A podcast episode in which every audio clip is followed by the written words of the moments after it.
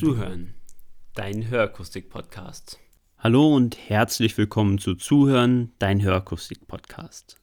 Ich habe mich vor gar nicht allzu langer Zeit mit einem Kollegen, also mit einem befreundeten Fachgeschäftsleiter, Betriebsleitung unterhalten und wir haben so überlegt und haben mal Revue passieren lassen, in was für Läden haben wir insgesamt schon gearbeitet, in was für Läden hatten wir die Leitung und was hat eigentlich den Erfolg des jeweiligen Laden ausgemacht.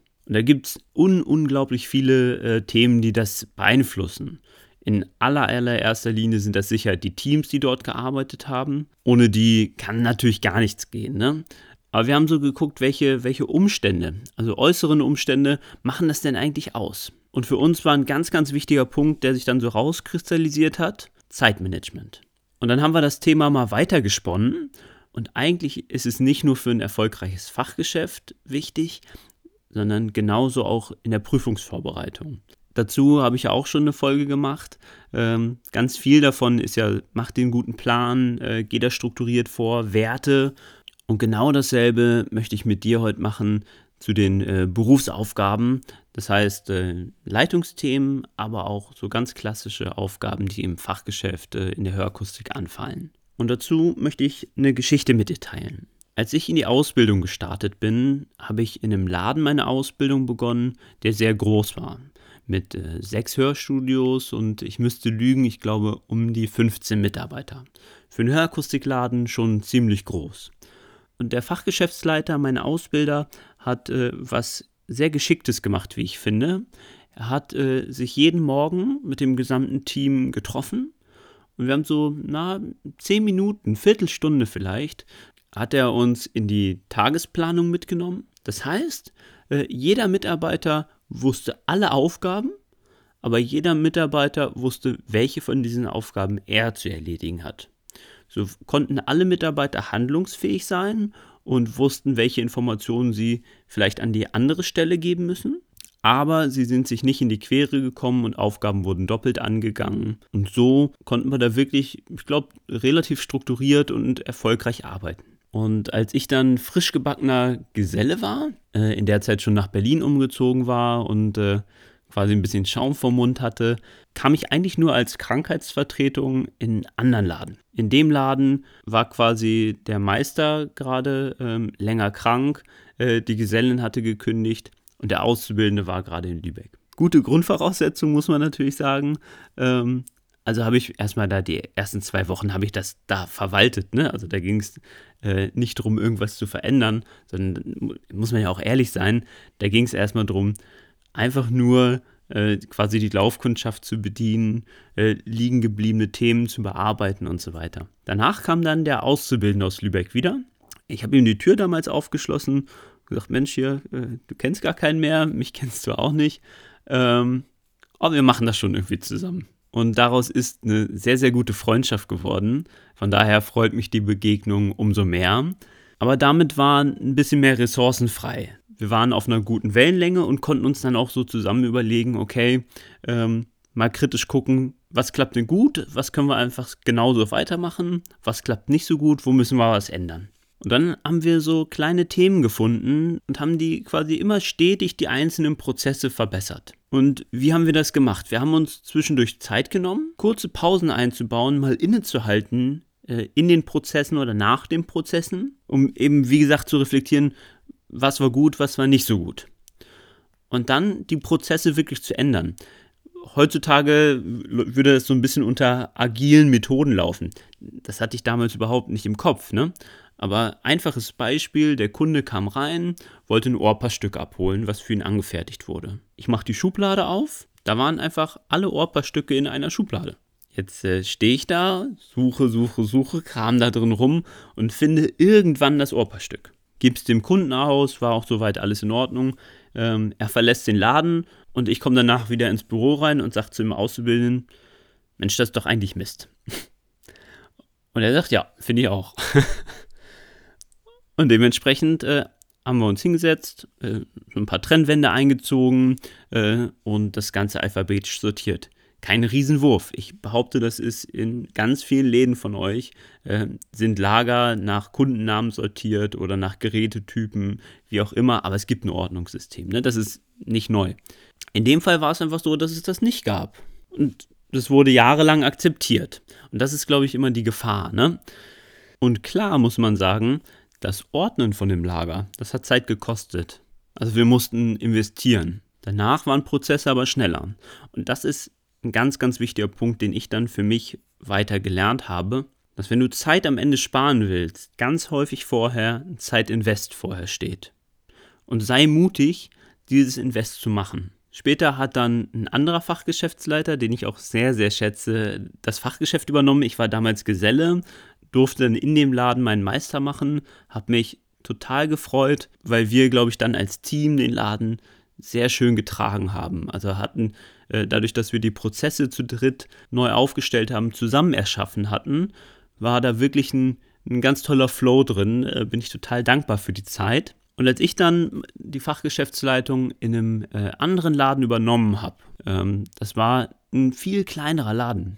Ein Hörstudio, ein Geselle, eine Auszubildende. Da gab es natürlich ganz andere Themen. Aber gerade am Anfang habe ich mir gesagt, ich kann jetzt einfach mich stressen lassen und kann eigentlich nur den Themen hinterherrennen oder ich versuche eigene Werte mitzubringen und habe mich dann entschieden, okay, natürlich muss ich mir erstmal alles angucken, wenn ich dann neu in den Laden komme. Aber mir war wichtig, dass wir morgens immer diese zehn Minuten, die ich von meinem Fachgeschäftsleiter in der Ausbildung gelernt habe, dass wir uns die wieder nehmen das habe ich gerade in der Anfangszeit sehr intensiv gemacht. Das heißt, wir haben wirklich jeden Tag da gesessen. Hey, wir saßen da zu zweit oder zu dritt. Das war kein Riesenmeeting, ne? Ähm, aber haben einfach mal so den Tag durchgesprochen, welche Anpassungen kommen, welche Kunden kommen, was muss bei den Kunden gemacht werden. Oder gibt es gerade so Fälle, die irgendwo so hinten mit durchlaufen? Das wirst du kennen, irgendwelche Fälle, die ganz krumm bei der Krankenkasse eingereicht sind, ähm, wo es noch eine extra Runde zum Ohrenarzt wegen einem Allergietest drehen, irgendwie sowas. Und so diese ganzen unterschiedlichen Dinge im Blick zu behalten, das hat mir extrem geholfen. Bis jetzt, bis heute ist die Rückmeldung, dass meine Teams das eigentlich auch immer sehr gut fanden. Und ähm, klar, ich verliere Zeit. Das muss man jetzt auch ehrlicherweise sagen. Ich verliere natürlich morgens sofort die Zeit, den allerersten Termin direkt wahrzunehmen. Und das kann natürlich wirtschaftlich schlecht sein. Muss man ehrlicherweise so sagen. Wenn ich aber durch die gute Struktur und durch das gute Zeitmanagement es schaffe, dass alle im Team effektiver arbeiten und so jeder andere Termin kürzer dauert oder Anpassungen schneller durchlaufen, weil sie einfach nicht eine Woche noch irgendwo liegen bleiben und vergessen werden, Kunden glücklicher sind und noch wen zu uns empfehlen, weil sie sich wohlgefühlt haben, dann halte ich das Invest für absolut geeignet. Klar muss sein, es muss natürlich irgendwas hinten bei rauskommen. Ne? Also nur sich hinzusetzen und mal zu entspannen, das ist, glaube ich, nicht der richtige Weg. Aber mal kurz innezuhalten und Prozesse äh, zu betrachten, das halte ich für, für einen ganz, ganz, ganz wichtigen Schritt. Und um quasi solche Prozesse anzuschieben, gibt es das eine Modell, das ist das Eisenhower-Prinzip. Das wirst du vielleicht schon kennen, sonst äh, vielleicht mal kurz bei Google eingeben. Ähm, da geht es also darum zu gucken, welche Aufgaben sind sehr zeitkritisch, also müssen dringend erledigt werden. Und äh, die andere Betrachtungsebene ist, äh, wie wichtig die Aufgabe ist. Ich finde das Modell wirklich super anschaulich. Dementsprechend kann ich es dir nur empfehlen, äh, schau es dir wirklich mal in Ruhe an und äh, guck einfach, was du da für dich in den Alltag mit übernehmen kannst.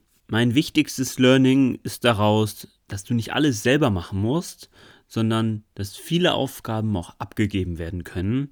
Und äh, das Ganze gut und strukturiert zu machen, das hörst du dir einfach am besten in der Folge Delegieren von mir an. Aber klar ist, ich möchte dir auch irgendwie noch was mitgeben in dieser Folge und ähm, das ist einfach so mein Prozess, wie ich damit umgehe, wenn neue Aufgaben anstehen oder auch quasi schon bestehende Aufgaben neu strukturiert werden müssen. Ähm, ich habe das so ein bisschen aus diesen agilen Methoden übernommen. Von daher, falls du dich damit schon beschäftigt hast, äh, manches kommt auch so aus dem Bauch raus, äh, wirst du da vielleicht was wiedererkennen. Und wenn so ein Prozess ansteht, Aufgaben neu zu ordnen, also quasi schon bestehende Aufgaben, die dem Team bekannt sind, neu zu ordnen und zu verteilen, weil sich im Team vielleicht was geändert hat. Oder wenn neue Informationen ins Team kommen und neue Aufgaben damit abgeleitet werden müssen, dann versuch doch einfach mal nach dem Prinzip vorzugehen, was ich dir jetzt vorstelle. Zuerst ähm, solltest du immer schauen, dass du dein Team bestmöglich informierst. Bestmöglich informieren heißt hier aber nicht einfach alle Informationen rauszugeben, da bin ich überhaupt kein Freund von, sondern was ich schön finde ist, die Informationen einmal für dich aufzunehmen, zu verarbeiten und dann so, so, so ein kurzes, äh, so kurze Schlagpunkte erstmal rauszugeben. Also in der ersten Kommunikation der Informationen, was muss gemacht werden, ein paar Punkte, das, das, das, das muss erledigt werden oder das sind neue Aufgaben, die anstehen, ähm, hier hat sich die neue Beratung geändert, wie auch immer. Und das wirklich in ganz äh, klaren Bullet Points einmal so äh, darstellen, da haben Menschen, die dir zuhören, in der Regel viel, viel mehr von. Dann kannst du die Informationen, die ja häufig auch länger sind, ich sage jetzt mal ein neuer Beratungsprozess oder so etwas, ähm, dann brauchst du ja trotzdem ein paar Seiten Informationen. Und die kannst du dann jedem zur Verfügung stellen, dass also Tiefenwissen aufgebaut werden kann, aber in der Erstkommunikation klare, einfache Kommunikation. Nach den Informationen kommt dann das Delegieren oder das eben selbst durchführen. Vielleicht entscheidest du ja auch, hier muss ich eine Aufgabe einfach übernehmen. Beim Delegieren gibt es zwei Möglichkeiten. Du kannst jetzt einfach bestimmen, Person X macht das oder Person Y, weil du weißt, die macht das besonders gut oder du möchtest der Person eine Herausforderung geben. Du hast natürlich trotzdem auch die Möglichkeit, das kooperativ mit deinem Team zu machen. Also auch zu fragen, wer möchte das denn machen? Dann kannst du dich in jedem Fall darauf verlassen, dass äh, hier für das Thema wirklich Motivation da ist. Wenn du selber die Aufgabe durchführst, auch hier, ich bin immer großer Fan, dass jeder im Laden davon weiß, was gerade so ansteht. Also auch da wenn du es durchführst und entschieden hast, nein, es wird nicht delegiert, informier doch dein Team trotzdem darüber, äh, dass du hier jetzt gerade etwas Neues erprobst oder so etwas. Dann ist einmal mehr Verständnis dafür da, wenn du etwas weniger Zeit gerade hast oder vielleicht auch nochmal Unterstützung oder eine Feedbackschleife, die man einbauen kann. Und genau da setzt quasi der nächste Punkt auch an, wenn eine Aufgabe abgegeben wurde ähm, oder du sie selber machst, bau zwischendurch kurze, schnelle Feedbackschleifen ein. Das muss kein Riesenthema sein. Ich mache das zum Beispiel gerne in meinen morgendlichen Besprechungen. Du kannst dir dafür andere Themenfelder freiräumen oder Zeitfenster, noch während die Aufgabe läuft. Also neues Anpassverfahren zum Beispiel gerade erprobt wird. Dann nicht erst am Ende fragen, und wie hat es gefallen? Das Kind wäre dann ja schon in den Brunnen gefallen. Sondern in diesen agilen Methoden ist es wichtig, dass du zwischendurch kurze Rückkopplungsschleifen machst. Das heißt, äh, wenn das erste Mal das am Kunden getestet wurde oder wenn der Mitarbeiter sich einmal in das Thema voll eingearbeitet hat, dann schon wieder ein kurzes äh, Feedback-Blitzlicht einbauen. Dann kann man hier frühzeitig nachsteuern und entweder das Team oder dich nochmal äh, anders ausstatten mit neuen Werkzeugen, mit neuen Informationen oder auch den Prozess dann etwas anpassen. Wenn du also merkst, nach der neuen Struktur äh, dauern die Anpasstermine zehn Minuten kürzer oder eine Viertelstunde kürzer. Das äh, meldet dir ein Mitarbeiter, das meldet der zweite Mitarbeiter so. Dann entstehen hier freie Zeitfenster, die du weiter im Kalender so stehen lassen kannst. Dann geht aber wirklich viel Zeit verloren, sondern wenn es allen auffällt, können die Termine etwas kürzer eingeplant werden und so werden neue freie Zeiträume für die Mitarbeiter, für dich frei um entweder Kunden zu betreuen oder noch effektivere Nacharbeitszeiten zu haben. Und so kannst du den Prozess dann immer weiterlaufen lassen. Klar ist, wenn der Prozess jetzt verankert ist bei dir im Fachgeschäft, äh, dann brauchst du nicht alle paar Tage eine Feedbackschleife dazu zu machen. Also als Beispiel Tonaudiometrie oder Sprachaudiometrie, wie auch immer.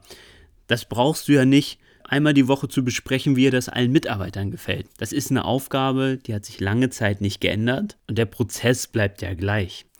Das heißt, da macht es keinen Sinn, kurze Zeiträume zu wählen. Aber lange Zeiträume einfach mal wieder zu, drauf zu schauen, das macht auf jeden Fall Sinn. Das heißt, ich gehe mit dir noch einmal kurz die Stufen durch. Das erste ist das Informieren, wie gesagt, kurz und knapp. Danach das durchführen oder delegieren. Dann kommt die Feedbackschleife und dann kommt die Vertiefung des Prozesses mit immer länger werdenden Feedbackschleifen. Wichtig ist für mich, es gibt hierbei keinen Abschluss bei diesem Prozess. Denn außer er wird nicht mehr gebraucht und er entfällt aus seiner Arbeit, solltest du immer wieder mal drauf gucken. Ich hatte eben gerade das Beispiel mit der Audiometrie.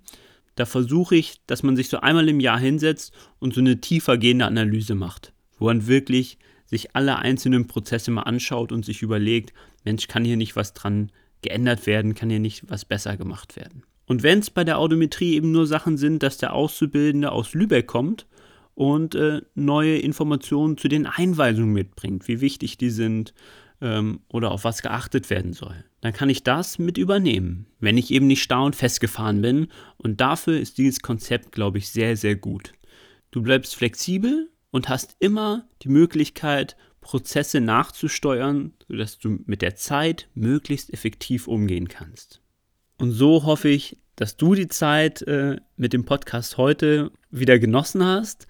Äh, ich hoffe, dass du schon viel Zeit investiert hast und damit äh, viele Prozesse schneller, besser, kürzer geworden sind, sodass sich das Investment gelohnt hat. Und wenn dir bis jetzt noch so ein bisschen der, der Mut vielleicht gefehlt hat, dann hoffe ich, dass ich dir heute etwas Mut machen konnte, vielleicht einfach mal Zeit zu investieren, Prozesse zu überdenken und dann wirklich auch nachzusteuern. Ich wünsche dir dabei ganz viel Erfolg, viel Spaß, viel Freude mit deinem gesamten Team.